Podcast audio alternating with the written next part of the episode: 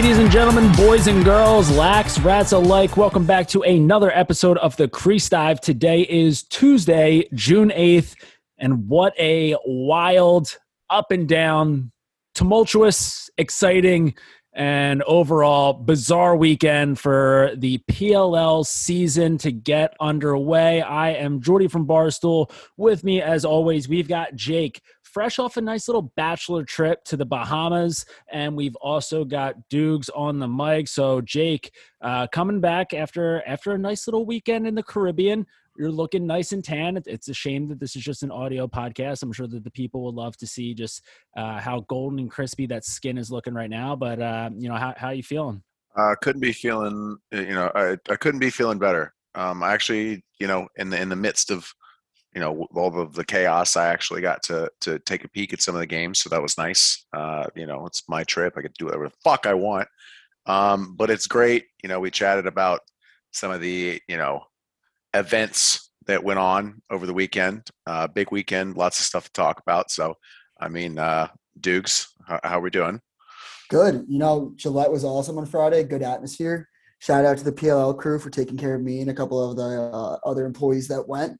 Uh, I was talking to Erica, so she she was pleased to have uh, the crease dive there, doing all that. But uh, what an eventful weekend! Got got sunburnt a little bit, but uh, overall great weekend. Yeah, so I mean, five games to start off the weekend in the PLL season. Um, a, a couple of them, a few of them were just like some pure shit kickings. Uh, you know, so so the Saturday games were. Um, there, wasn't really like if, if you would have turned the game off at halftime, you would have been fine. It would have been well out of hand. Um, but to bring the excitement back, and and I don't know I don't know if excitement is the exact word that I'm looking for here, um, but it, it makes sense. We might as well just get into it right away. Everyone who's listening to this podcast right now knows what went down. If, if you're listening to this podcast right now, chances are that you're listening to hear us talk about this.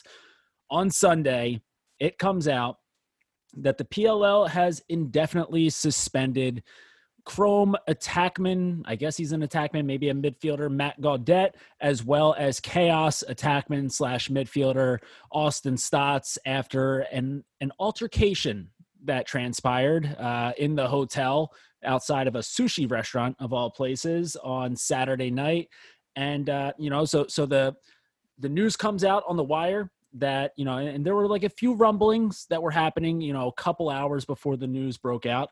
Um, but the news goes out that these guys get suspended for an altercation and then through the grapevine everyone learns that austin Staats ends up uh, biting off a piece of Matt Gaudet's finger in the midst of this altercation. Um, seems like a couple of, of fathers were involved in, in the fight as well. Um, we don't really need to name too many names, but I think everyone who's listening kind of already has the gist of most of the players and, and fathers that were involved in this thing. So, um, I mean, what a uh, what a story for for opening week and I, what a uh, what a bizarre thing for the league to have to deal with. So um you know personally i i i think that it's um i'm i'm gonna go I, like there there are a lot of people out there that kind of really enjoy the WWE aspect of the PLL that they that they try to kind of promote um you know and, and I guess no press is bad press I'm kind of in the boat that this is horrible press for the PLL, um, but I am excited to hear what you guys have to say. So, um, you know, I'll kick it over to whoever wants to take this one first, and you know, I'll, I'll keep chiming in as we get talking. Uh, but yeah, uh, Matt Gaudet down a finger, and um, we'll we'll see how many games that both of these guys end up being down because I can't imagine that it's going to uh, end up being resolved quickly. Um, I just I had a, I had several thoughts. Um, I think that the first one was uh, number one, uh, as you said, terrible press, not great for the PLL, not something you really want on the front page. But we're going to talk about it anyway. Have to. It's not something that you can kind of just sweep under the rug, what have you. I get that. Second one is biting a finger number one, kind of a greasy move. Okay. But number two, you did stick your finger in his mouth. Right. So it's kind of like a, you know, that, both parties at fault there. Right. Uh, fish hooking someone, real grease move. Uh, real greasy move. You know, I, I'm I'm going off of you know what what the what the facts are and what I see. I saw someone got their finger bitten off and there was an altercation. I don't care who started it. I don't care what it was. You know, I do care what it was about. Right. If this was related to whatever beef that Gaudet and Blaze had last last year, right? Mhm. Um, I I don't want to say that they should grow up, right? I don't want to say that they should grow up. I, I think I want to say that like I can't imagine that these that these guys are still mad at each other about that, you know, from last year. You know, the the core argument was that Gaudet had said that Blaze, the worst player in the world, what have you. Yeah, it's disrespectful. His family was there, what have you. But like, it's a year later, right? You gotta, you know, wash your hands, move on, and just play the game. Now, the boys might have had a few drinks, right? Drinks, you know, a few, you know, a couple drinks at the sushi restaurant. Maybe the sake was flowing. Maybe they say some stuff that you know start jawing off about some things. Maybe some other people get involved. You know, maybe it gets out of hand. Somebody gets their finger bitten off. That's just kind of how it how it rolls, right? I just in my thing, it my my my takeaway is that number one, I don't know how you get to that point, right? Like somebody's finger getting bitten off without there being some sort of like I don't know. It's like, are we still talking about you know the whole blazing? Are we still talking about the Gaudet and you know Blaze thing a year later? I think that's what kind of what bothers me. You know, um, I mean, I, I suppose I- that's I've- like I've- I've fair got- to I've say, right? Plenty, yeah, I've got plenty to say about all that. Dudes, you, you got you got anything right now to to go off? Yeah, I mean, I obviously don't know everything that happened because I wasn't there. Right, right. I- i- If we're talking about, it's got to be, you know, you're talking about Blaze's teammate, Blaze's friend biting off Gaudet's finger. It definitely has to be related to what happened last year in Sure. some respect. You are such a fucking loser because some fucking 23 year old kid said that your friend sucks at goalie. How about Blaze just play better? He did. Blaze won goalie of the year last year. Clearly, he doesn't fucking suck. It's a year later. If this is like the week of, I'd be like, all right, I kind of see how this could be like, you know, juice was flowing. But yeah, is this the best press for the PLL? No, because everyone thinks that lacrosse players have the stereotype of like tiny little dicked white guys that like get, and you know what I'm saying? Like it's kind of not It's the it's, fits it's playing into the yeah, it's pl- it's playing into the horrible stereotype. Yes. But here's my argument. This video circulates around the internet with Gaudet getting his finger bitten off. What other fucking league does this happen in where the True. teams meet up in the hotel rooms and they're fighting and there's dads involved? Like, this is insane. And when someone sees that someone has a like their finger bitten off, they're gonna want to know what's the details behind this? How did this started? Where is this going? And that's how like the PLL can kind of get publicity. I know around the office at Barstool, I'm talking to people from Mississippi, Alabama, that are saying, "Hey, what happened? Like, I want to know more about this league and what's going on." So, I mean, hockey guys really need to start stepping it up because I think lacrosse guys are really becoming the toughest guys in the world right now. That's true. I, I mean, I, he's he's got you in a box right now, Jordy. Like that's It- uh, that's I I have one more comment. Is it's kind of hilarious how it's Canadian versus Northern New York because you just know that those are like the grittiest guys in the world. so you knew that like if they're throwing fists, maybe your finger's gonna go missing. That wasn't off the table. Um, none of those guys are probably taking trips easily. Um, I don't know. I'm excited to hear what you have to say, Jordy. Yeah, I- like yes, does it get people talking? Absolutely. But here's the thing. Like you you drive down a, a highway in the middle of nowhere and there's a sideshow attraction, you're gonna be interested in the sideshow attraction. Like you're inter- like people are naturally interested in freaks. I think that this is more of a sideshow attraction than it's like, oh hey, like this really cool performer's in town. Like let's see him because we appreciate what he does. It's like, oh, let's check in on the freaks um, who are biting off everyone's fingers and at, at a sushi bar in a hotel lobby. Um, listen, there there are a lot of people who I am um, I'm somewhere in between mad disappointed and disgusted with. Um, and and it's on all counts. So I'm going to start off. I'm actually going to start off with the league. The league, like the, the there, there's a pun here, which I'm obviously going to go for because I'm I'm not above the pun. Um, the blood is on the league's hands for this one because like this is what they do. Like, like the the fact that you know what what happened last year with the mic'd up moment with Gaudet and Blaze, like they they played that up. And like, yeah, like did I play that up? Did I blog about that a shit ton? Like, yeah, absolutely. So like a little bit like I'll take a little bit of blame too. But the league ate that shit up. Like they wanted the WWE style shit. And so they kept that going. So now all anyone knows of Matt Gaudet is the chirps. So like obviously like he's got that villain role it's lame that just chirping gets him a villain role, but whatever. So the league in that respect, you guys kind of reaped what you sowed on that one.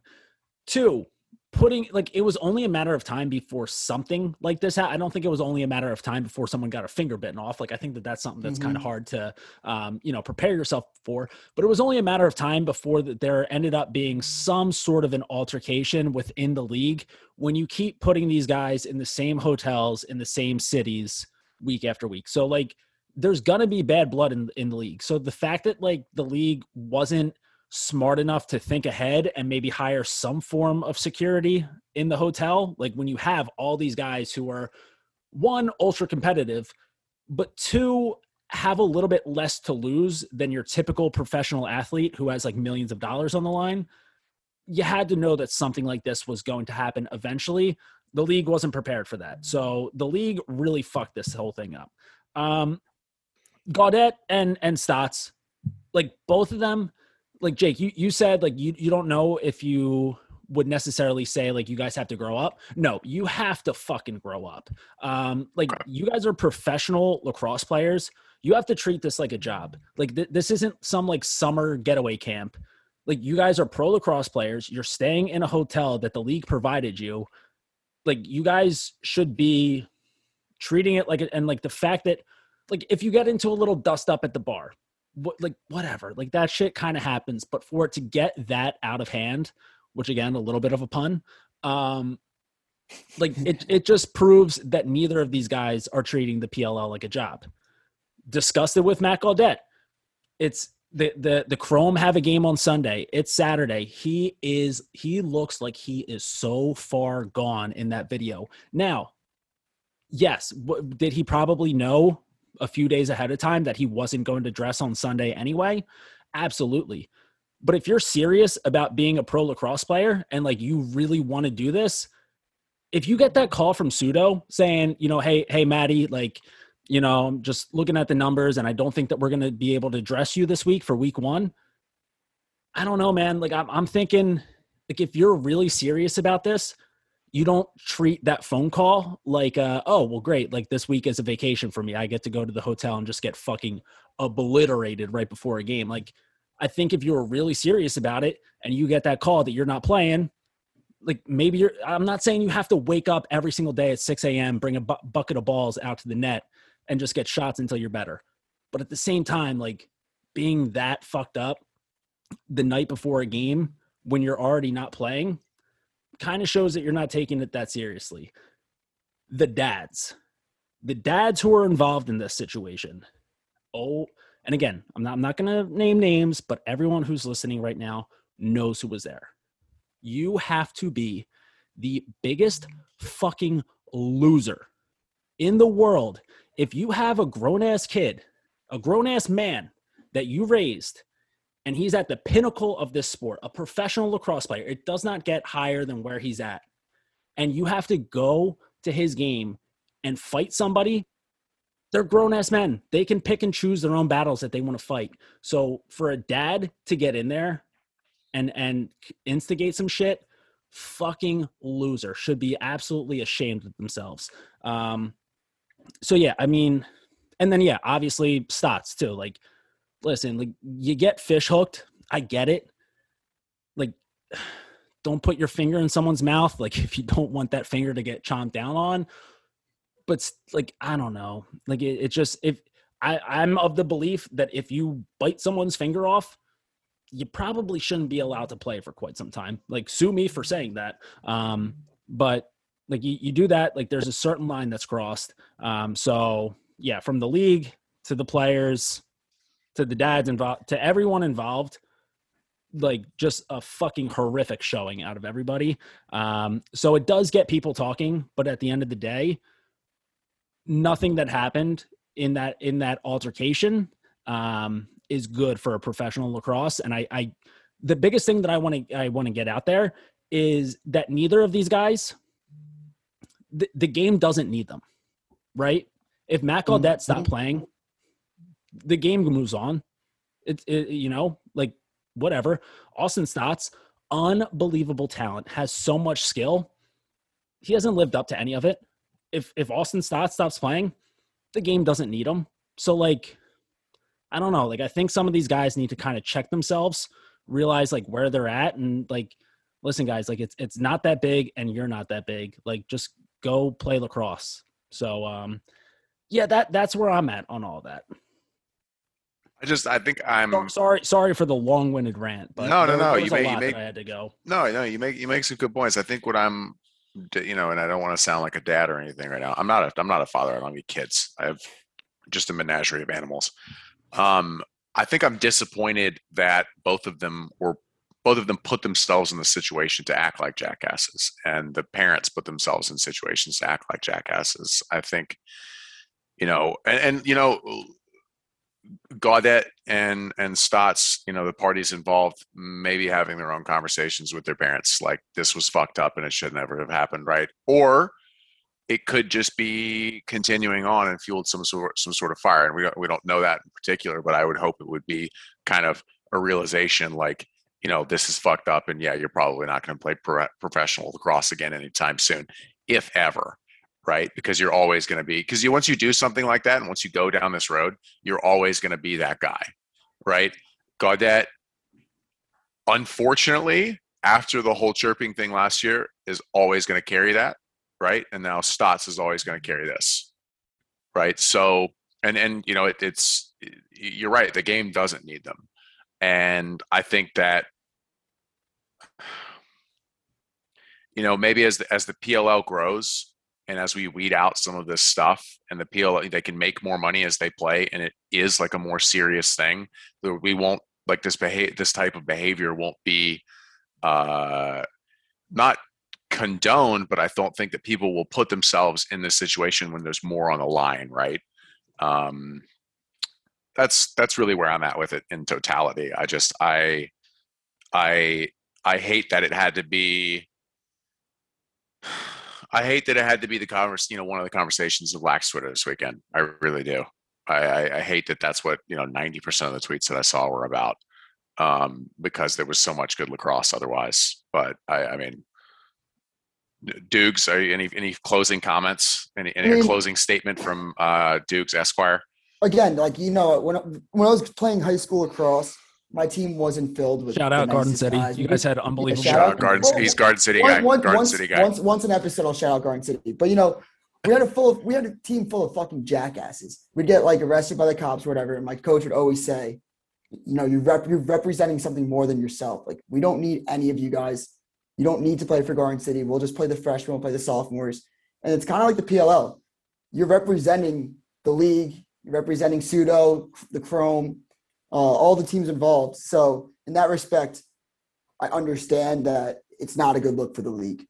But also, it like I don't know why I feel some sort of I feel bad for Gaudet because for the last fucking year, everybody's been treating him as a punching bag. He was playing the Redwoods last year, and you saw what Epple did to him. That was such fucking bullshit. Epple had nothing to do with the Blaze Riorden situation.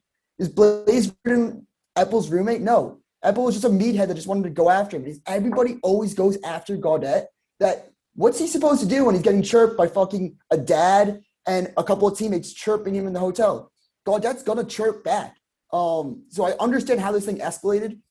Yeah, yeah I, I, think mean, the, I think the the the follow up video with the gloating is not great. Sickening. Uh, it's not it, not a great move. Um, uh, I mean, you know, not not to listen, I you know I wasn't there. I'm not, I don't know what's involved, so I'm not. But I mean, I, I agree with you. Go ahead, Jordy. I, I was gonna say the the the villain label that Gaudet has has had bestowed upon him, like it's it's I mean, like he earned it, right? I mean, it's just through like shit talking. So like, I, I still think that that's like super Like, I, I think like a villain, like if you're going out there and you're like purposely taking runs at guys and like trying to injure them, like that's a villain. Like some guy who just has a Joker laugh, like isn't really like that much of a villain. But the the, the last like group of people that I'm legitimately disgusted with is anyone on Twitter who took this incident with Gaudet losing a finger and is like, well, you know, we kind of deserved it, or like, you know, yeah, if, if, you, if, if, you talk shit, that's like fucked. things gonna happen. It's like you people are even bigger fucking losers than anybody else involved Agreed. here because it's like, dude, like he he said that Blaze, like everyone knew at the time that Blaze doesn't suck. He's getting under his skin in a game. Like it, it's it's a one, it's a game. Two, their words. Now this guy has a finger or part of a finger missing for life. So like, oh, but he said like some idiot things like during a game, and it's like, did you not see? Did you guys not see? He deserves to get his finger bitten off in real life. It's like you people, one, are psychopaths.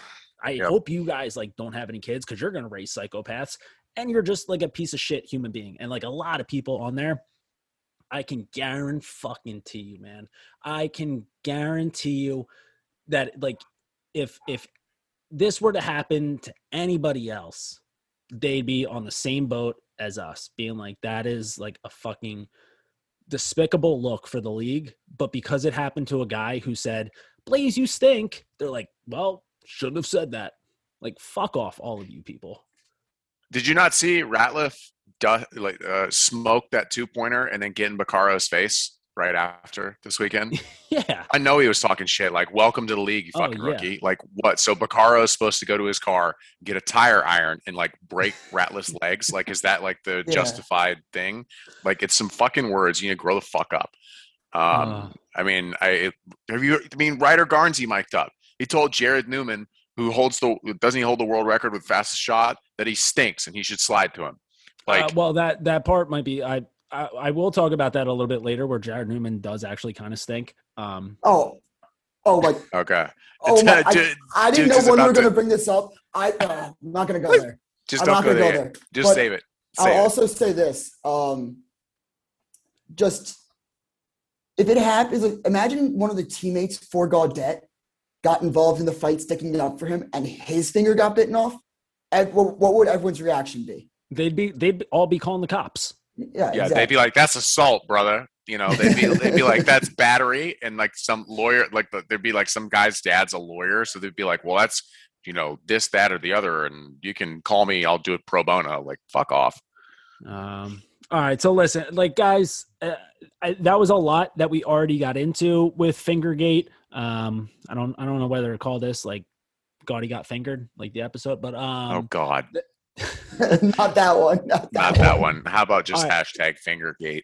Well, so so that I mean, but but like we could keep talking about this all night. Um, I think we all set our pieces. I, th- I think we all made like where we stand on this pretty clear. Um, moral of the story is, you know, everybody involved in the situation is to blame here, um, and it's it's it's a it's an it's a topic to discuss, but I still don't think um, one that the PLL should ever win again. So um, if they want to avoid anything like this ever happening again, they should be um, pretty pretty damn clear on you know how they feel about this when it comes down to handing down some actual punishment because as of right now uh, indefinite suspension is just like a, a coward's way out of it um, all right so should we get let, let's let's shift gears a little bit let's talk about some stuff that'll make make us happy. Um, you know, because there there's still a few things to get to where I'm I'm a little hot and bothered on it.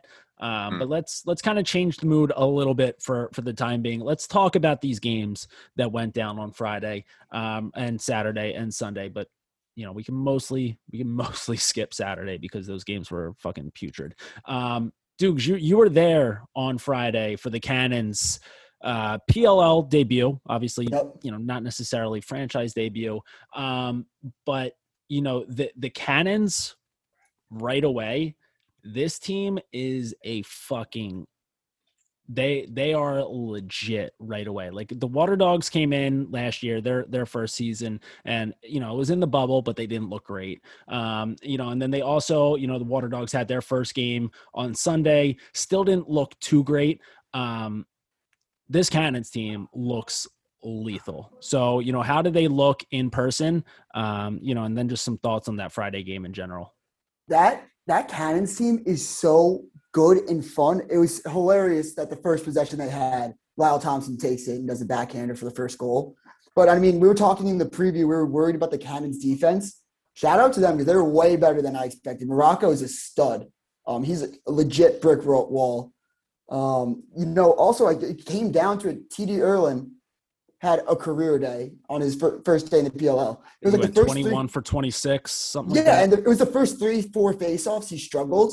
And then it was like, all right, I got this. Like, I'm not nervous anymore. Um, great wing play from Sexton and Hugh Krantz. Um, but the atmosphere at Gillette, too, was unbelievable. Um, it wasn't totally packed because you know how they do it in those football stadiums. But towards the end of the game, it was really loud. Um, I think some people had the spread on that game at like one and a half. So Troutner saved the ball at the end and chucked it downfield. And if that went in, that would have covered. And that was that was pretty insane. But it just hopped right over. I screeched a little bit, but overall exciting day. Um, so, so is that you screeching that I heard on the broadcast? Because I thought that it was the little kids who were standing behind you on the sideline, um, all chirping Rabil that he was washed right before he he went off for a quick little hattie. Oh, let's let's talk about that. Yeah. So second quarter, these little kids behind me start chanting, "Rabil's washed, Rabil's washed." I put up a little Instagram story saying it, and I said, I absolutely agree. I pressed send on that, and Rabil just to try, decided to turn into oh wait Hopkins stud. But I'd like to talk about how he really he the way that the Cannons use him now fits. It's I, I compared it on Twitter. It's almost Carmelo Anthony going to the Trailblazers now, right? Carmelo went from the Knicks to the Thunder stunk. Couldn't really be the ISO player that he used to be, the MVP caliber player that he used to be. But Rabil getting the shorty, being able to cut, his stick skills are still there. Um, I'll admit it, I was wrong. R- Rabil very well could be back. Um, and I'd be a fool not to say that he's back after this weekend. I thought, I mean, I, what I saw out of Rabil was smart play, right? He, he's a, he, I saw a men's league hero play out of Rabil you know, knowing your limits and taking your good shots, right? And he's also, I mean, you know, the guy knows the game. Okay, we we can't we you can say you could say like, wow, Kyle Harrison's 38 years old, Paul Rabil's a million years old, but that just means that they've been around the game long a long time and they know how to play it. They there I, there's a particular highlight on the Cannons, uh, I believe it's their Instagram, where Rabil seal is sealing his guy as he goes to the crease while they do a two man game behind, and it literally opens up the field for an up for for a, uh, a razor pick right and they score right there. But it wouldn't have happened without paul rabil you know making that seal and clearing the guy out. So i mean you know maybe maybe he took a step back and was like listen i'm just going to play my role right i'm just going to take a step back here and there and maybe i'll toss in a few few goals here and there but like you know he he certainly came out to play and goddamn that cannons team is they look fucking they look really good. Stephen Rehfuss, uh, just an yeah. operator, a smooth operator. I love that guy. He I love his game. I loved his game at Syracuse. You know, he's just he's got such he's got such vision. Um, I mean, the Redwoods can play too. You know, the Redwoods can play too. They just you know they they edged them out. I think the Redwoods defense might just has a slight advantage, right? I think there's I think there's some some younger guys on the Cannons. Uh, shout out Holden Garlent.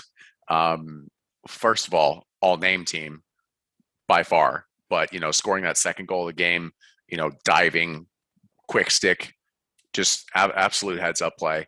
Um, but I mean, I think the Redwoods are going to be a, a, a, team to compete with this year. Um, I think the Cannons too.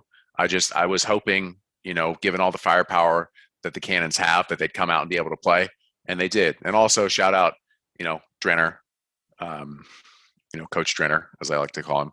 Um, we we hang out sometimes. Not a huge deal. Uh, yeah, uh, Drenner Drenner looked great all weekend. Absolutely great. Um, I mean, and just like look look great as a lacrosse player, but also look True. great as a human being, just handsome as could be. Um, and yeah, I mean that that Redwoods team, like Pinnell looks like he's a different player this Yeah. year. Um, you know, and maybe just the Atlas might be cursed, you know, because we didn't really see world beater Rob Pannell last year. Like he he had a fine showing in the bubble, but it wasn't like RP3 like we're used to seeing. Um, so Pannell coming out big with with three goals of his own. Uh, Miles Jones looked great every single time that he had the ball that he Yep. wasn't throwing a skip pass. Um, when he threw a skip Mhm. pass, Miles, I I I know that you saw me say it because you like the tweet. Um, listen, just just put the skip pass in in the back pocket for now. We'll get around to it later. I'm sorry, but it just it wasn't working for you that night. Um, I, I love I love Miles Jones. I, I just don't love his skip passes. Um, yeah, I mean Ryan Lee, huge addition to that um, to that lineup, and then you know also like Jules Heningburg is he look he looks a lot. I never really noticed like how big he is. Um, Big guy. like like I've always just kind of assumed like Jules, I don't know, like maybe it's just like the name Jules, like just like reminds me of like a kind of like a small like shifty kid.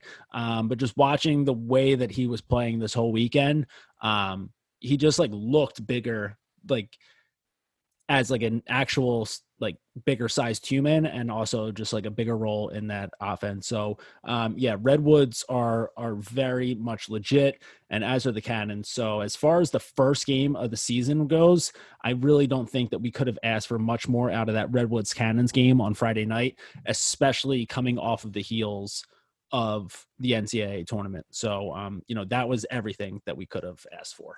Now, as great as Friday night was, Saturday, if if we're being totally on, Saturday overall sucked. Um, and and like personally, I'm I'm very upset about it because like it was it was an awesome day on the beach for me personally on Saturday, and I had to leave. Like I could have had a few more hours on the beach. Like sun was shining, breeze was flowing. Like it was a perfect day and I leave that early because I want to go watch the rematch of the 2020 PLL championship game. I'm, I'm thinking to myself, okay, like we just got done talking to Jack Rowlett. He's got me fired up for this game. Chaos Whip Snakes going at it. I, I turn on the TV and it's already like it is a shit pumping. It is a fucking boat race. The Whip Snakes up seven to one on the Chaos in the first quarter after like what what was in the second half of that championship game like didn't they outscore the chaos like 10 nothing or something like that or maybe Mhm. even like in the fourth quarter alone with zeddy ball game having four goals in the fourth quarter um now i don't i don't know i don't know if this game proves that the chaos aren't good like i just think that they really really really suck against the whip snakes and to their credit like a lot of teams suck against the whip snakes um but you know obviously our, our boy Rowlett like he he has his hands full with Zed Williams for good reason. Zed Williams was the MVP of the season last year. He's a guy who put up like 8,000 points in high school. Like Zed Williams is a fucking menace. Um, and when you have Rowlett trying to do everything that he can do to try to stop Zed Williams, well, then you also have to have a guy like Jared Newman try to take care of Matt Rambo. Now, Rambo only had one goal on the day, I'm pretty sure, in that game. Um, but like that was a goal that just showed me like and and Dukes, I, I know that you you were about to go there earlier in the episode, so I'm gonna tee you off for this one too. Um I I just Jared Newman Jared Newman needs to switch to LSM. He cannot be a close defender. Um his decision to go over the head on Rambo after Rambo had already bodied him, gotten top side and turned the corner to then go over the head and whiff and just give Rambo just a clear shot to dunk on Blaze. Like, oh my, like it might have been one of the worst defensive looks that I've seen in the still infantile, infant, um, uh, infantile, Early infancy, early infancy of of the PLL. yeah, my, my brain just short circuited. short circuited. um, but yeah, so um, uh, Dukes, I, I I know that you had some thoughts on this, so I'm going to go to you first. let me just start it off by saying, like, if you want to be taken serious as a league, I'm not going to suck off every single player. I'm going to speak honestly about what I see. Don't hate me for it. I'm trying to grow the game just as much as you guys do. Some people play it, I grow it. Anyways, Jared Newman, you suck. Um, two years ago, you won Defensive Player of the Year. You shouldn't have. Epple was by far and away the best player. The only reason that you won it was because you were marketable, you had a fast shot, and you said you should have slid again. You had one good half of a year, and everybody remembers that. Last year, you stunk. Remember when Jordan Wolf made you look like a ninth grade JV player? Because I do. When he put up six goals in one half. Um, so yeah, I think Jared Newman. Everybody has this idea or this fallacy that he's really good when he's really really bad, and I totally agree. He should just switch to LSM because he's athletic as fuck. Um, he could scoop up ground balls. He can be that two bomb threat because we've seen what he can do. But as a close defender, he's a liability at this point. I don't think that he has necessarily lacrosse IQ. Um, that's not a diss. I think that he's a raw player for the most part. And you, we alluded to it a little bit last episode, but that chaos defense has a lot of egos. Um, a lot of people that know how to market themselves, a lot of people that know when the camera's on. So I think that Jared Newman needs to swallow the uh, humble pill and maybe realize that LSM might be the move for him. Um, Jake, any thoughts on that? I don't necessarily have any thoughts on that. I, I did see that that attempt at the overhead check, and I, I I'm very so.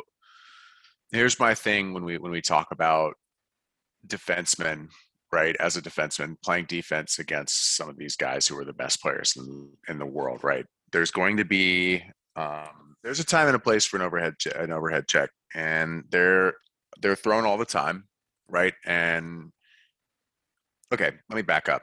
I see a lot of poor defense played, right? And that's not because that these guys and, and to me, it's not because these guys are bad. It's because they're playing against such high high high caliber uh, offensive players, and for some time, sometimes there is um, an afford there is a good gamble in going for a check or maybe not necessarily sliding to the outside shoulder, but sliding to the hands, right? And and sliding to the hands and trying to get it get up under there. Um, so you make a gamble, right? You know, when you're when you're in transition, you might you know overshoot the overshoot the player by trying to snag the pass in the middle of the pass. I, I get that, right? We're, we're, it's a fast game. It's even faster in the PLL level, so there's more mistakes that are happening. Um, I don't know at what point I tell any of these guys that they stink uh, because of what I've seen from other players. To me, it's like these guys made them look stupid. Um, so Rambo in that play particular made Newman look like an idiot. Um, Johnny Surdick, great pickup for the chaos, but again, we don't know what they're operating out like right out there like. Right, it could be a lot of bickering. We just don't know that. Um, so I think my so I think like I I sometimes you know I'm very wary of some of these like offensive highlights sometimes because they are really poor defense you know it where it's poor defense. But in this case when we're playing in the PLL I have to almost like reverse my take and be like well it's not necessarily poor defense. It could just be good offense. Like Lyle with you know the turnaround one-handed you know you know far pipe with the um, far pipe you know fading away shot unbelievable, right? I don't really know how you defend that. He's just very quick. So I don't know. Do, do I do I think Jared do, I do I think Jared Newman stinks? I, not really. Uh, could he probably make? Could he probably have more success at LSM? Yes. Is he up against the best offense in the world? Yes. Uh, I, I, you know, if uh, let's say, okay, let's say Tyson Bell gets traded to another team, and then Tyson Bell starts playing attack and puts up four goals against Jared Newman. Yeah, there's something wrong, right? But like I, I mean, Rambo, uh, Rambo rolling to the inside, you know, or, or pushing to the inside, and, and Newman missing a check. I don't know. My don't know. my res- my response to that is going to be twofold. So the first thing, I just want to qualify the the the Jared Newman stinks. No one gets to the PLL without being a ridiculously talented uh-huh.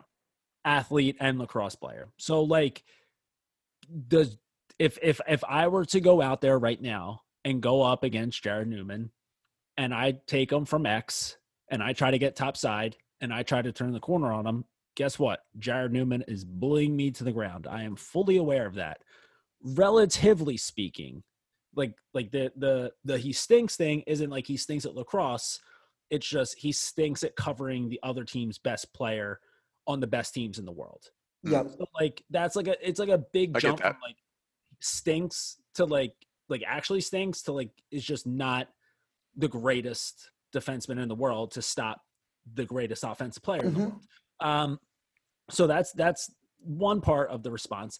And then the second part of the response, and this one probably this one I don't know if it's if it's coaching, if it's ego, or a little bit of both. But like Dukes alluded to, it like there there are quite a few egos on that that chaos, the roster in general, and it does start from the top down, right? Like Andy Towers, massive, massive ego.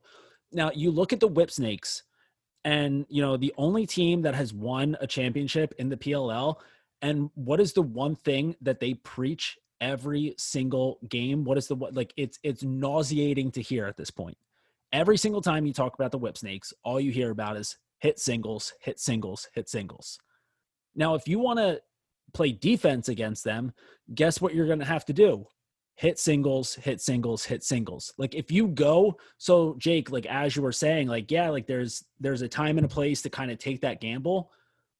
Against the Whip Snakes, there's really not because they're looking for the smart play, they're looking for the right play, and they're looking to kind of take advantage and capitalize on your mistakes. So if I'm Jared Newman, like yeah, you you got bodied a little bit. I get that you're desperate, so you think that your only option in that point is to go for a massive takeaway check.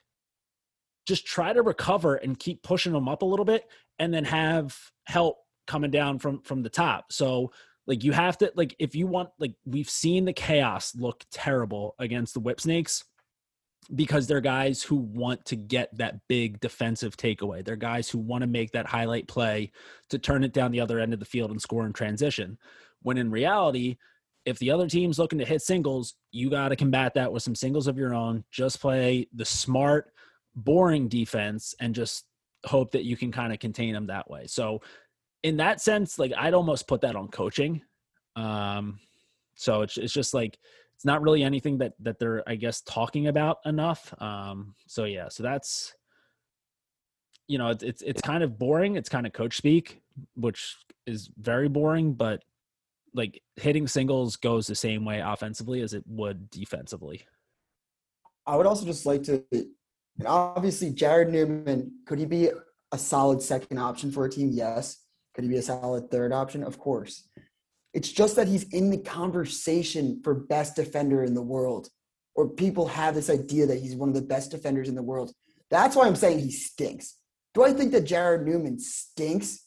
I mean, yeah, but I I think that he could be a very good second option. I also think that I don't know. We saw what Kyle Thornton could do as a second, third defender, off-ball defender.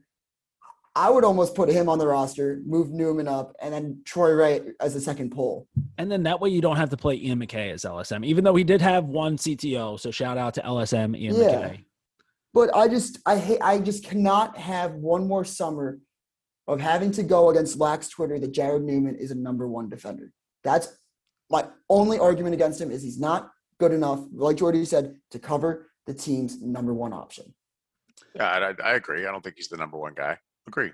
He's also Uh, so lanky and long that it almost makes sense for him to guard the Whip Snakes midfield. Like, go against Ehrhardt. Troy Reh c- should not be lining up against Ehrhardt every. I don't know. Whatever. I I'm over it. Um, I guess. this this this Atlas Archers game, do, is there really anything to say other than the fact that the Archers are just a fucking wagon? A wagon. It looks so good. yeah, the Archers are so fucking good. They're so good. They're so handsome. Like all of those guys are just absolute studs. Like Not one ugly guy. um, besides Christian Mazzone's tilt, but if but if he were to just to, to He does fix that on purpose now. He, he does do that on purpose now. Yes. Um, but yeah, so I mean that like that is just a silky, silky team to watch. Um, and like what's scary is like not that Ament or Fields had like a necessarily bad game, but they didn't like they weren't like their their usual selves. So like that's how good the Archers looked with two of their better players, like not in full force. Um Tom Schreiber, just an absolute wizard. I'm that like back foot skip pass all the way across to I think it was to McNamara. Unbelievable. Um, you know, and, and then just like being able to add like you you already had just horses defensively. Scott Ratliff, a guy who could just fucking go and kill you at any point um, with the turnover, scoop up the ground ball. He'll run down the field. He'll drop a quick two bomb if he has to. And then to add Graham Hossack to that as well, um, Matt McMahon, another guy who's just constantly talking out there, has everyone in the right spot. Um, so like defensive, like as good as they were offensively against the Atlas, like defensively, they're also so good. Um, Ghitelman looked great. So like the Archers, if if there's one team, there there are a few teams. Like I, I thought Redwoods looked really solid. I thought Cannons looked really solid. Um, but if there's one team that I think can really go on a run against the Whip Snakes, which like you're gonna have to go on at some point, I'd I'd put my money on the Archers.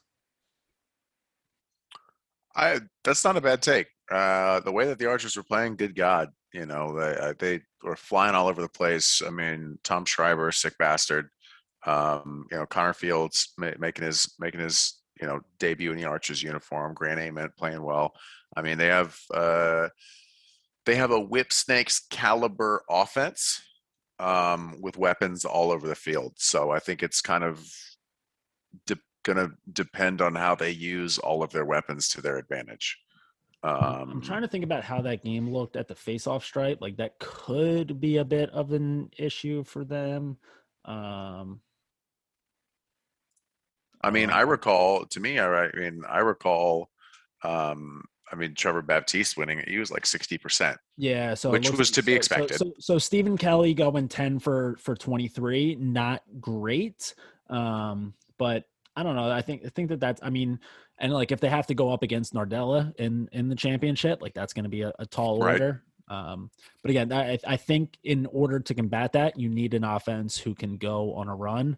Um, and you know, it doesn't take all six guys being able to go off. Like as we saw, it, it just takes you know if you can get three or four to be like really locked in the zone, then this team is dangerous moving forward. Um, doesn't hurt that Ghitelman saved 81% of the shots, but it also are we not going to see Drew Adams? Because for the past two years, they've been trading time. Well, so we, some... we it's just when Hot Ghitelman hand. when when Ghitelman's Hot wires hand. crosses and and he decides to just be a little bit of a lunatic and just drill somebody and then gets a penalty, that's that's when we'll see Drew Adams. So shout um, out Jackson Place too. First game back. Yeah. Pretty well. Yeah. Yeah. So I mean that, that, that that's that's a couple Philly boys right there. Jackson Place and uh, Drew Adams. So shout out to Philly lacrosse runs the world. Um okay, but yeah, not not much to say other than the archers are just fucking loaded. Um now this game, this Cannons Water Dogs game on Sunday do do we want to start to get a little bit mad again? We can. Fire it up. All right. Let me crack my knuckles for this one, kind of adjust my back, get locked into the take chamber here. Um, all right, so Cannons they get their first win in in PLL franchise history. So they come away with a nice 13 to 7 dub. Um, and they get it done with Lyle Thompson being the best lacrosse player on the planet. Four unbelievable goals for him. Andrew Kew, uh, four goal performance out of him. I, yeah, I, you know, Kew was such a such a huge pickup. Huge pickup, and, and I think like I think we all knew that it was going to be a good pickup for the Cannons. Yep. Um, but that game was like, oh shit, like yeah, like the cue ball can fucking play. Um, Rafus looked great. Rabil with another c- couple of goals. Um, so a really really solid all around game for the Cannons. Nick Marrocco with uh, 65% in between the pipes. But, you know, the big play that stood out from that game. So, Michael Sowers, um, you know him, you love him, we love him. I was on this podcast last year saying that if Michael Sowers didn't make it to the NCAA tournament as a senior at Princeton, that I would kill myself. I said those words. I Mhm. clearly love the shit out of watching Michael Sowers play lacrosse. Unfortunately, there was there was a hit in this game that uh it so he he scored, which tough son of a bitch, taking the hit to make the play, getting it in the back of the net, trying his best to get that Water Dogs comeback going. Um, so he, he scores, but he takes a shot from Reece Eddy, who I will always say has his name so backwards. I cannot believe that he still has not changed that yet to Eddy Reece. Does that make any sense. Um, but so Reece Eddy gets him with a little bit of a late hit, ends up being a cross check to the back of the neck, the back of the head. And um, as we heard from uh, actually from his dad on Twitter um, later, Sowers ended up being taken to the hospital later that night. Um, seems like he has a bit of a concussion. I, I think the the combination of it being so hot outside, being a little bit dehydrated, and then taking that shot to the back of the head um, did it in for him. So they kept him overnight. We're we're wishing nothing but the best thoughts for for Michael Sowers moving forward. But this hit got Lax Twitter going. Um, I think Matt Kavanagh is actually the one who really really fire really sparked up the conversation saying that this uh that that hit needs to be either suspendable or finable and and that the league needs to figure it out. Um but so this is a hit where it is like this i've been dealing with this shit. I've been on twitter.com since 2009 right? So i have over 10 years of experience with hockey twitter where hockey twitter does this shit on every single questionable hit where they'll take the slow mo replay of this hit and they'll break it down frame by frame and be like, oh, see, like right here, the player turned, and then five frames later, like he still gets hit. And it's like, well, yeah, like if you break down every single hit frame by frame in slow motion, every hit is going to be the worst hit that you've ever seen. When we're dealing with like these are unbelievable athletes playing in the PLL. Chris Hogan is an unbelievable athlete and he can't get on the field. Like the Michael Sowers is one of the quickest sons of bitches that you will watch on your television screen. I don't care when we're talking about. The it could be maybe not NFL Sunday, but it could be he's quicker than a lot of humans on the planet. Um and and the way like how fast this game moves and how physical it is you can't ask you can't break down hits frame by frame and then like act as if that's an argument against the way that it happens in real time. So um yeah, I mean just real quick like my take on it is you know, Michael Sowers sprinting from X, turning the corner around the crease.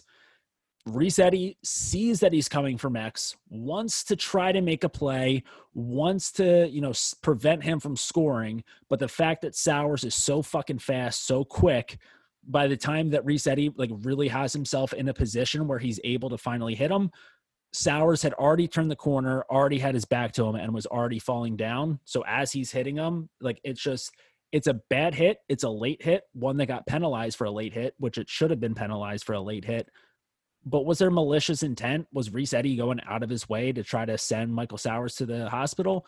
Absolutely not. Um, so, uh, Dukes or Jake, uh, Jake you, you can kind of go on this one because, you know, I'm, I'm not sure if you've had had the pleasure of having to guard anyone quite as fast as Sowers, but I'm I'm sure that you realize how fast this game moves, especially at that level. So, um, you know, from a defensive standpoint, like where where are you at on this hit?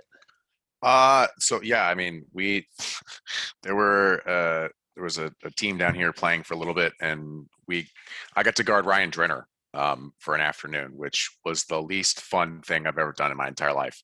Um so yes, I have guarded someone that fast. But my thing about the Eddy hit is yes, I 100% you cannot break it down one by you frame by frame.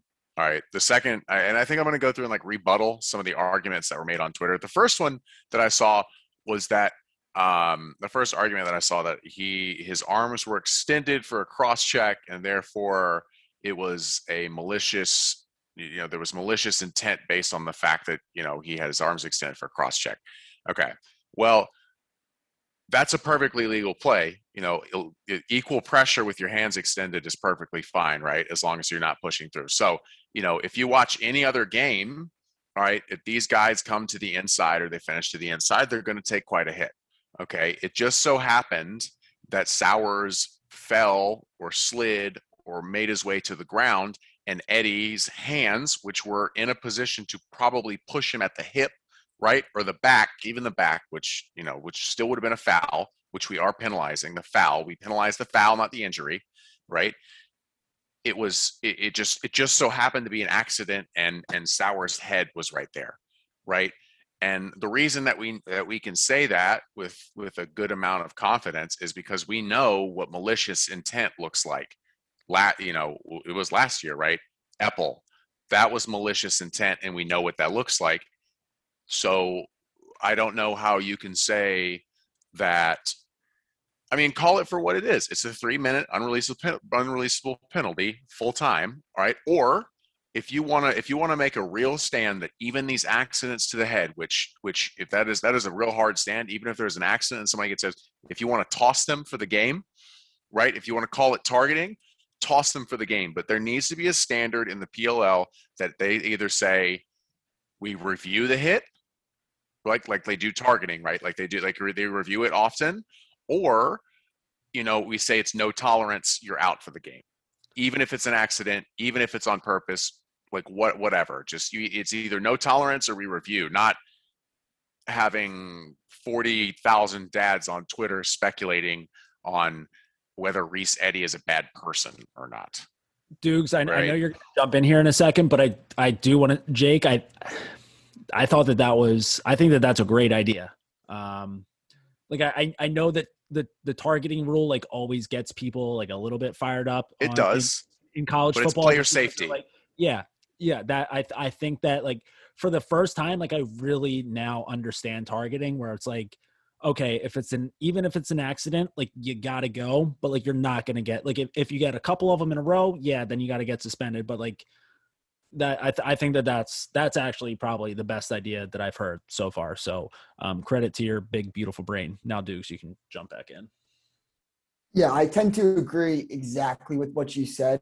It, he was clearly going for the back. You know, it was definitely a late hit, but in my opinion, it wouldn't be a good podcast if I agreed with both of you. So I'm going to take the Kavanagh side because I'm a Notre Dame guy, and I'm going to no. say doesn't matter. Exactly like you said. If it's in the head, it's in the head. And right now they don't have a protocol to do a targeting call to get them out for the game. So I tend to agree that maybe Reece Eddy should just get a one game suspension or just a game check fine. Uh, I don't think it was like malicious. I don't think Reece Eddy meant to, but he did hit him in the head.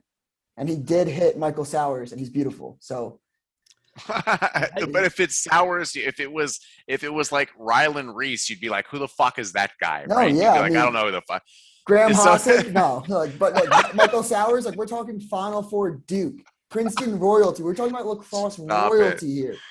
But Stop it. I really do agree with you guys. Uh, I think that people were taking it way too serious. So serious, so seriously. It wasn't fucking malicious, but I do think that there should be a targeting. And if there was that targeting rule where you're ejected for the game, it should have happened. But since it's not in place right now, I don't think that a one game suspension would be crazy. And it's also coming from Matt Kavanagh, who is an attackman. It's like a quarterback saying, like, I need to be I need to be protected. These attackmen do need to be protected to a degree.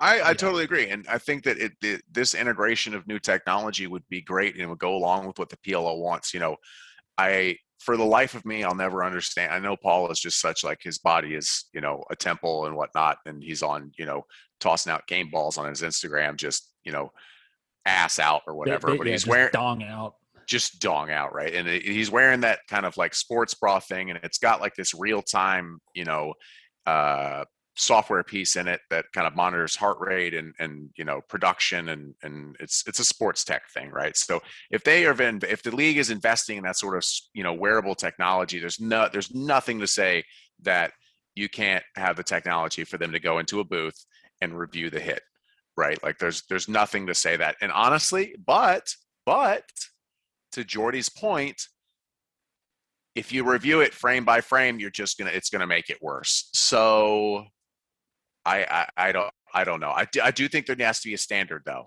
right? But do you think that them reviewing it frame by frame in slow mo is going to be like make it worse every time. Well, well, I think it's if if you make contact with the like if the head is the principal point of contact, right? So Mhm. it's not like you know. So even if it's an accident and you come down and you hit a guy in the head, and like that's like the first thing that you hit, then yeah, like you know, you don't have to break it down frame by frame for that. You can just look at the one frame where he hit him first. Um, Okay.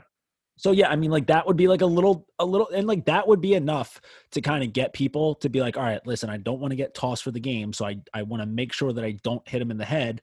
But then it's also like I like you don't have to worry about accidentally hitting someone in the head and then losing your game check for the next week because you're suspended or losing any amount of money because you got fined.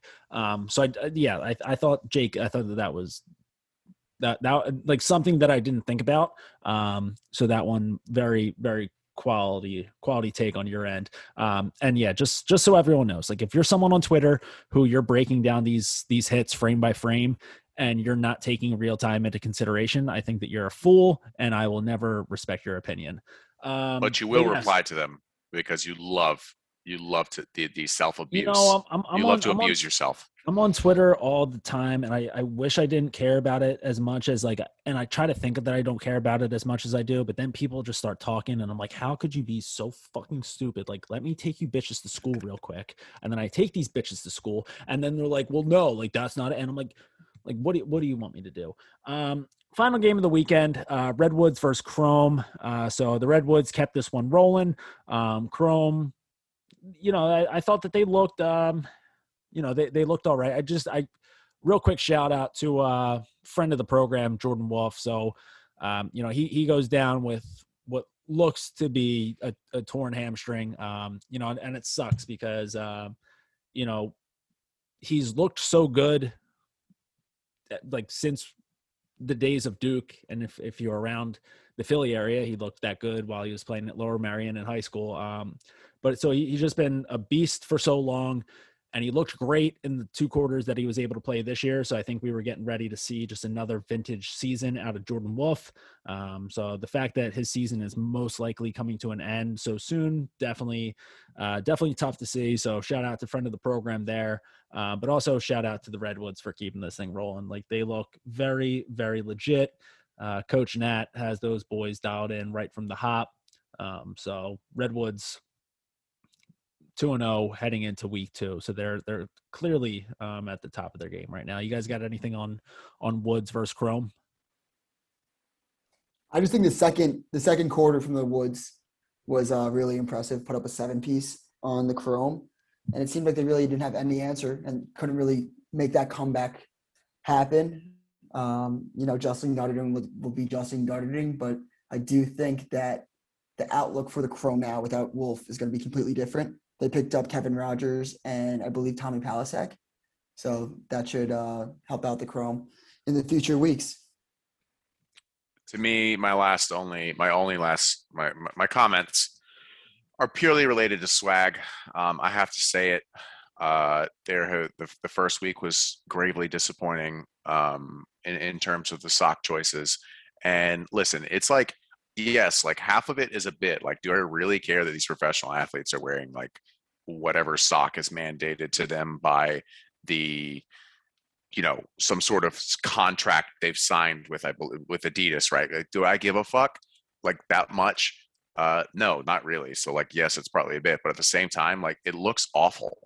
Um, there's no good way to put like black socks with white cleats if you're the chrome like if you can't wear like these really nice all black uniforms right with like a nice silver fade and then the socks are black and the cleats are white like what the fuck like did nobody say anything? You know did nobody say anything to them that, that was uh like who look, who's who? Okay now i'm gonna get mad. Who signed off on it really, what, what, what they have to do is they need to hire us, and they need to also hire our good pals who used to run the ninety percent of laxes in the flow Facebook page. yes Just yes Hire the boys, and we will be the fashion consultants for the league for the foreseeable future. Because it really is like it's it's so easy to just be like, hey guys, like white socks look so fucking crispy. There's literally no need to wear anything else besides them, and yet the league is still like, huh, what if we wear black socks, or what if we throw these guys in navy socks, or what if we put them in pink socks? It's like, like sometimes, like keep it simple, stupid. Go if it ain't broke, don't fix it. Agreed. I just, I it's questionable decisions at best to me. I think that the one thing too, just take away from Sunday that I kind of forgot, just like we're going off the water dogs really quick. You trade for Dillon Ward, you're gonna need a better game out of him. 30% save percentage really pissed me off as a goalie. Had to get that out there before, but just if you want to be the best in the world, you got to be better than 30%. To to his credit, I don't think that anyone besides Marrocco really looked that. Although Ghitelman kind of looked good, but like he wasn't really seeing like a ton of shots. But I, I I don't think it was a great weekend all around for goalies. I thought Marrocco stood out for sure. Um, but like we didn't see a great game out of Ward or we didn't see a great game out of Blaze. I thought that Troutner five hole was was very shaky. Um, and I thought uh, oh my god, Jack Concannon. Jack Concannon's one yeah. that really needs to figure it out. I think that there are a lot of really good goalies who are in the player pool right now. I think that there are a lot of good goalies who are maybe the third or second goalie on a team's roster right now. Um, Jack Concannon looked really, really, really bad. Like, and it, it wasn't a good weekend for the goalies, but like he looked like ridiculously bad, like just stick side high, just peppering them. See you later, turn and rake. Um, but so I, I, I don't think that Dillon Ward is necessarily one though for the Water Dogs that they have to worry about that. No, no, no, no, not long term. Yeah, yeah, and and especially like when Lyle's taking like that ridiculous low angle shot uh-huh. with his outside hand from from that lefty low wing with his right hand and then puts that one five hole. Like that's one that like no one is really ever going to save. Um, but yeah, you would would have been nice to see a bigger game out of Ward. Um, but yeah, I don't I don't think that week one is necessarily ever going to be a, a, a goalie's week. Yeah, so I mean that's week one in the Premier Lacrosse League for better or worse. I mean it it sucks that there's that there were you know some some off-field incidents that might have overshadowed the play a little bit but um, i mean overall just take the lacrosse for what it's worth. Um, you know a, a couple of blowouts but really could not ask more for the start of a season. Um, and I think that there's there's just so much to look forward to for the rest of these, I guess now 10 weeks that are left on the PLL uh, season. So looking forward to seeing all the action in Atlanta. Jake, I believe that you'll be there, boots on the ground. So PLL heading to Shitto's backyard. So if you're anywhere in the area, make sure that you get your ass that where are they playing at, Jake? They're playing at Kennesaw. So they'll play uh at the um, the Kennesaw Stadium. It's where the Blaze used to play. Um, I believe they renamed it because of the bank that owns it. It's like Truist Stadium. Fifth, it was Fifth Third Bank Stadium, I believe, still, but it's in Kennesaw. There's plenty of good places to eat and get beer around there. It's a cool venue. Um, it does get hot, so bring your sunscreen. I swear to God, like it is going to be toasty. Um, and there might be a rain shower because you never know. It's the South. So, but I will be there. Hopefully, uh, I'm going to try to use my clout to get a media pass, even though I don't do anything in media. I just tweet. So I love that for me. That's all media is anyway. But yeah, so if, if you're around, make sure that you get yourself to Kennesaw. You can see Jake. Uh, you guys can share a delicious Bang Energy or maybe a Topo Chico and uh, right. have yourselves a day. Um, now, shifting gears, we're we're almost done here, people. So if if, if you're still listening right now, thank you. Um, can't believe you made it. I know Joe Keegs exists. Yeah, he just he loves us. This is actually Joe Keegs' third listen.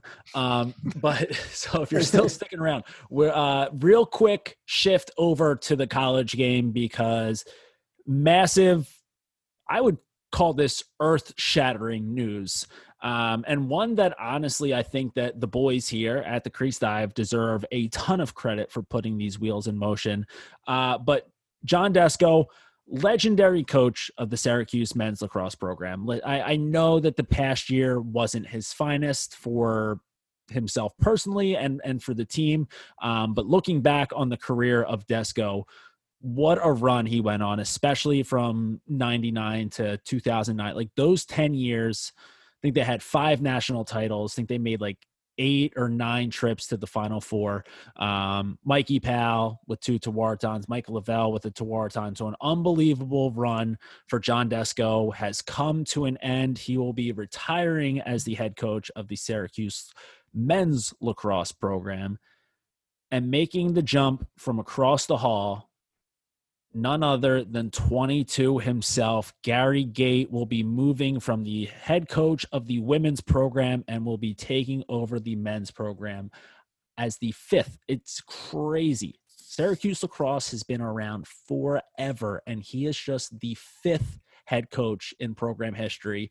Um, and this is this is a move that I think will have just ridiculous, ridiculous uh, ramifications, like good ramifications. Is, is ramifications a bad word? Is that like a negative connotation? I would say yes. Okay, it will have massive impact, I guess, um, for years to come. And I think that Cuse, I, I think that you have to say that they are officially back now that Gary Gait will be taking over the men's program. Uh, I'm sure that all of our Cuse listeners like that, but are they officially back yet? Well, that we'll we'll we'll never know. Uh, but Gary Gait, and Joey Spallina, you know, linking up. Now that's a match made in heaven, if we're being honest. Um, but I, I saw like a lot of people mad about there was some sort of and maybe you two can explain it to me i, I didn't really understand the context they were mad maybe there was like a leak from the department about it or so, like there was so a think, rumor people, circulating. Yeah, pe- people were upset that the news was out there that Gary Gait was taking over the men's program before anything was announced that John Desko would be uh, re- retiring. Um, so you know, I, I, think you know for for such a legendary coach like John Desko, who has, I believe, like the third most wins in NCAA history.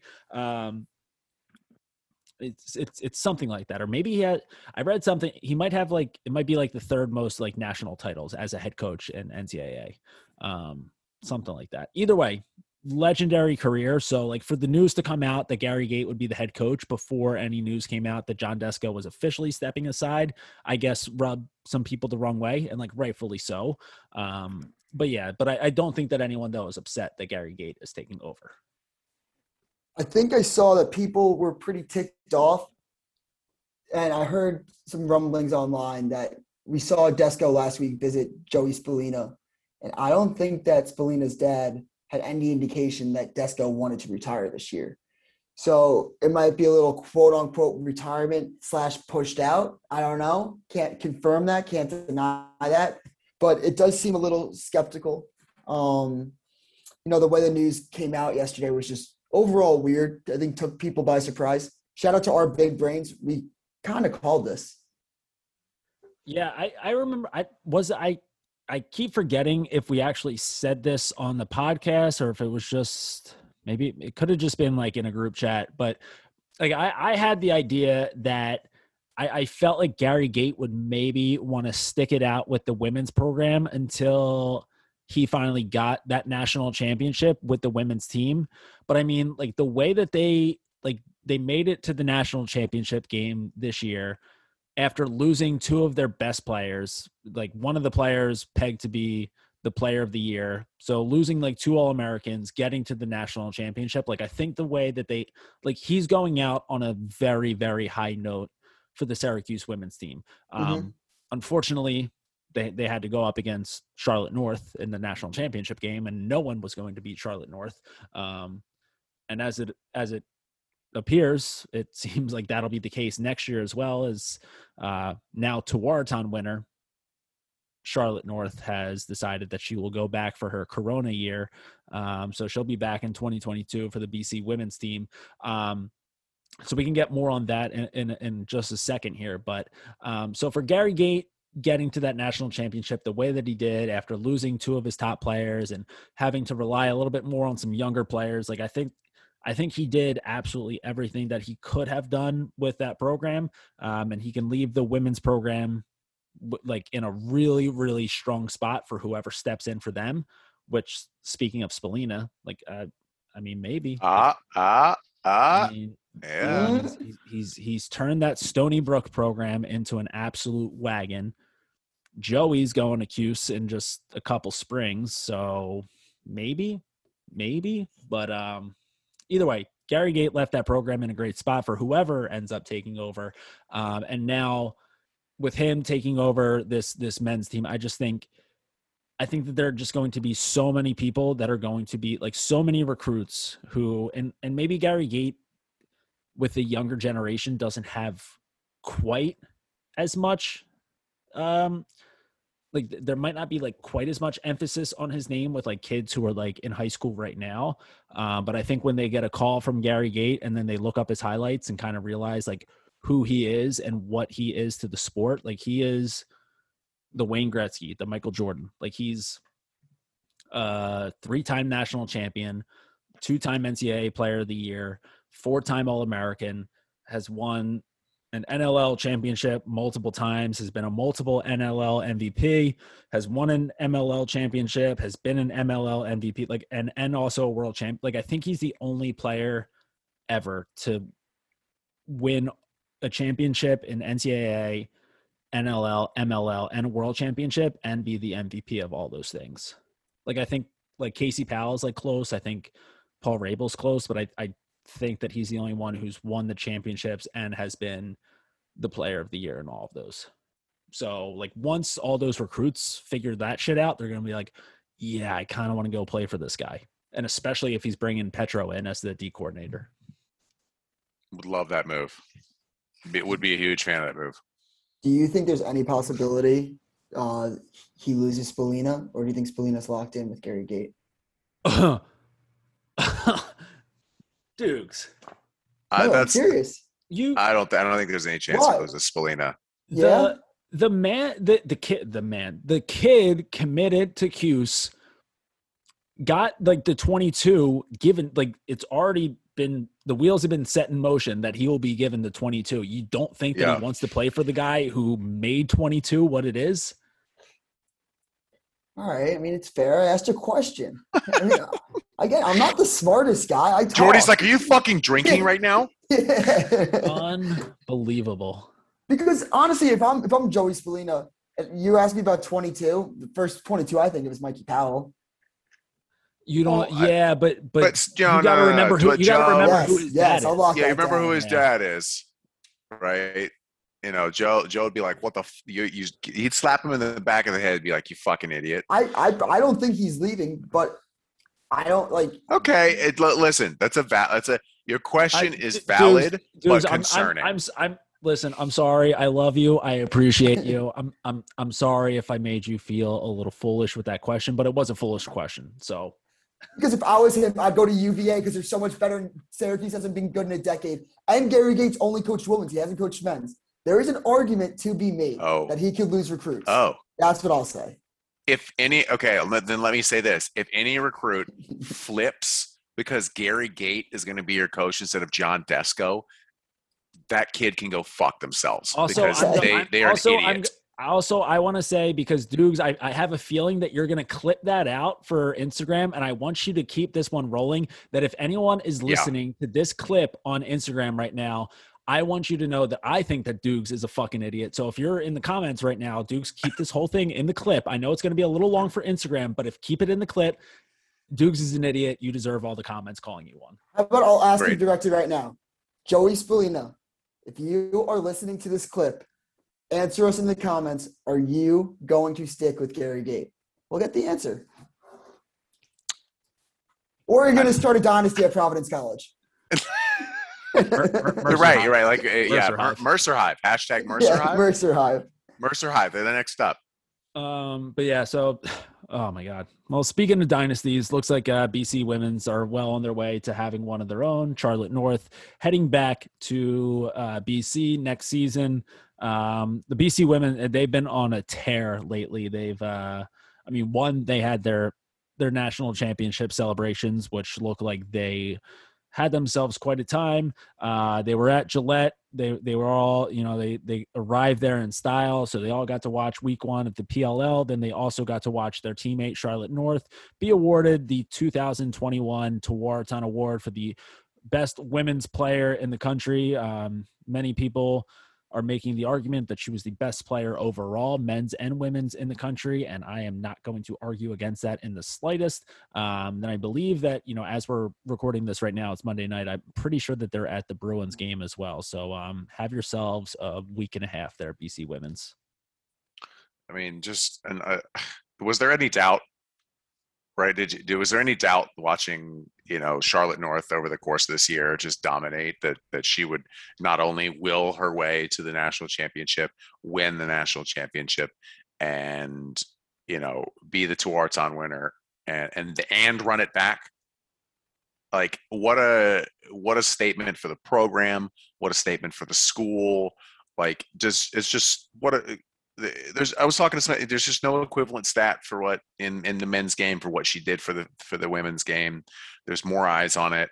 Um, the, as always, this is a this is an Ocho Stan account because you know Charlotte North is just such a beast, and she's well, not the only beast out there, right? Like there's there are Izzy Scane at, at North Carolina had like hundred goals. Like these girls are absolutely absolute monsters. All right, North Carolina program beast uh, Florida program, Beast, Syracuse program, absolute monster. Like these these girls can play, and I'm glad that it's getting a little bit more attention. I love that, and we're, we're glad to get them that uh, platform. It, it, Izzy Scane, Northwestern, Jamie Ortega, North Carolina. But, but, but I, I, know, I know, I know what you were saying. You know, was, you know what I mean. I was on, I was, on my.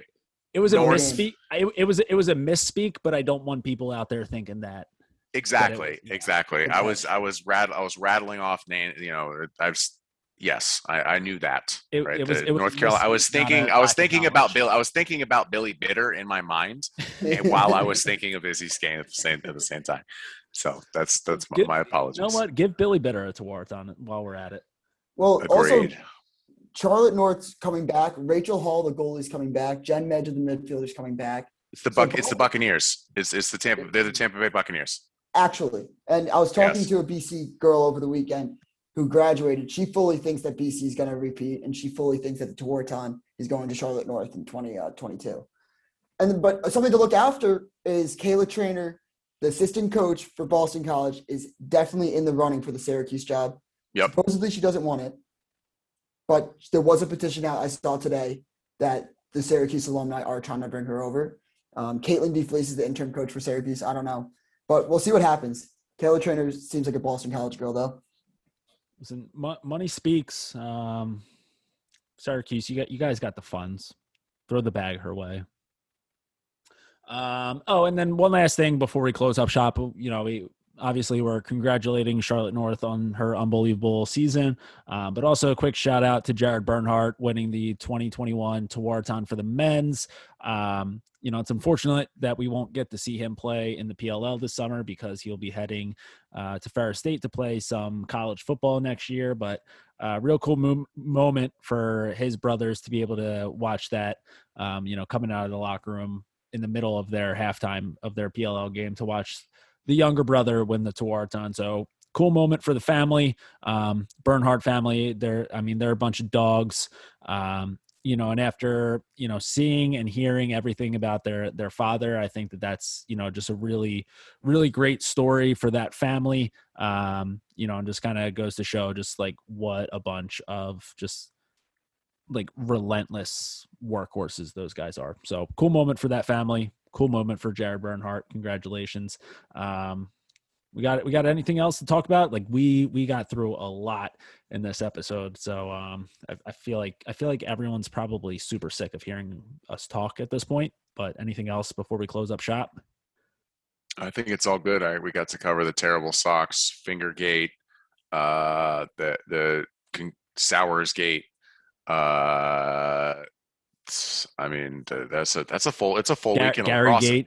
Gary Gate. I mean, all the gates were covered, and that's a full full weekend of lacrosse. And it's only been we're only one week into the PLL season, so Ooh. lots of content.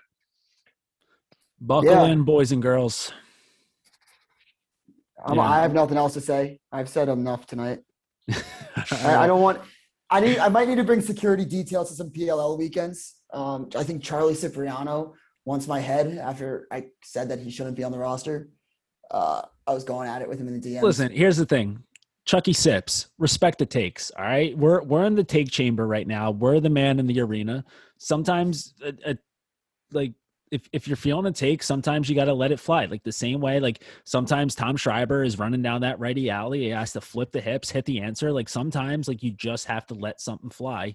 And you know, it's it's it's unfortunate for some people who end up in the crosshairs, but um, yeah. So uh, make sure you guys are following us on Twitter and Instagram. We are at the Crease Dive on both. Uh, shout out Duke's been been putting a beat down on that on that Instagram lately. So uh, make sure you follow us. And in the meantime, we'll be keeping it low to high to the day we die. Yeah.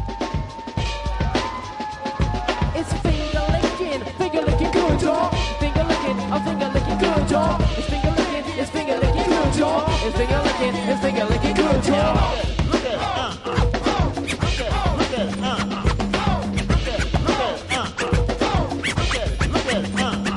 Mike D, what's up? Uh, yo, yeah, what up? Uh, come on, Mike, uh, let's tear it up. Hear no evil, see no evil, talking no bullshit. So damn people that's so damn full of it. Keep on money walking, no, we ain't having it. Just give us some wood and they'll build you a cabinet.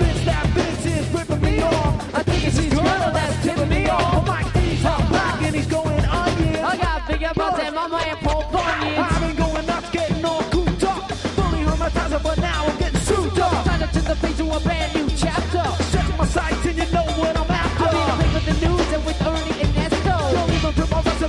with pesto. Another of the day. You see, I got more spice than the. Finger licking, finger licking good, y'all. It's finger licking, it's finger licking good, y'all. It's finger licking, it's finger licking good, y'all.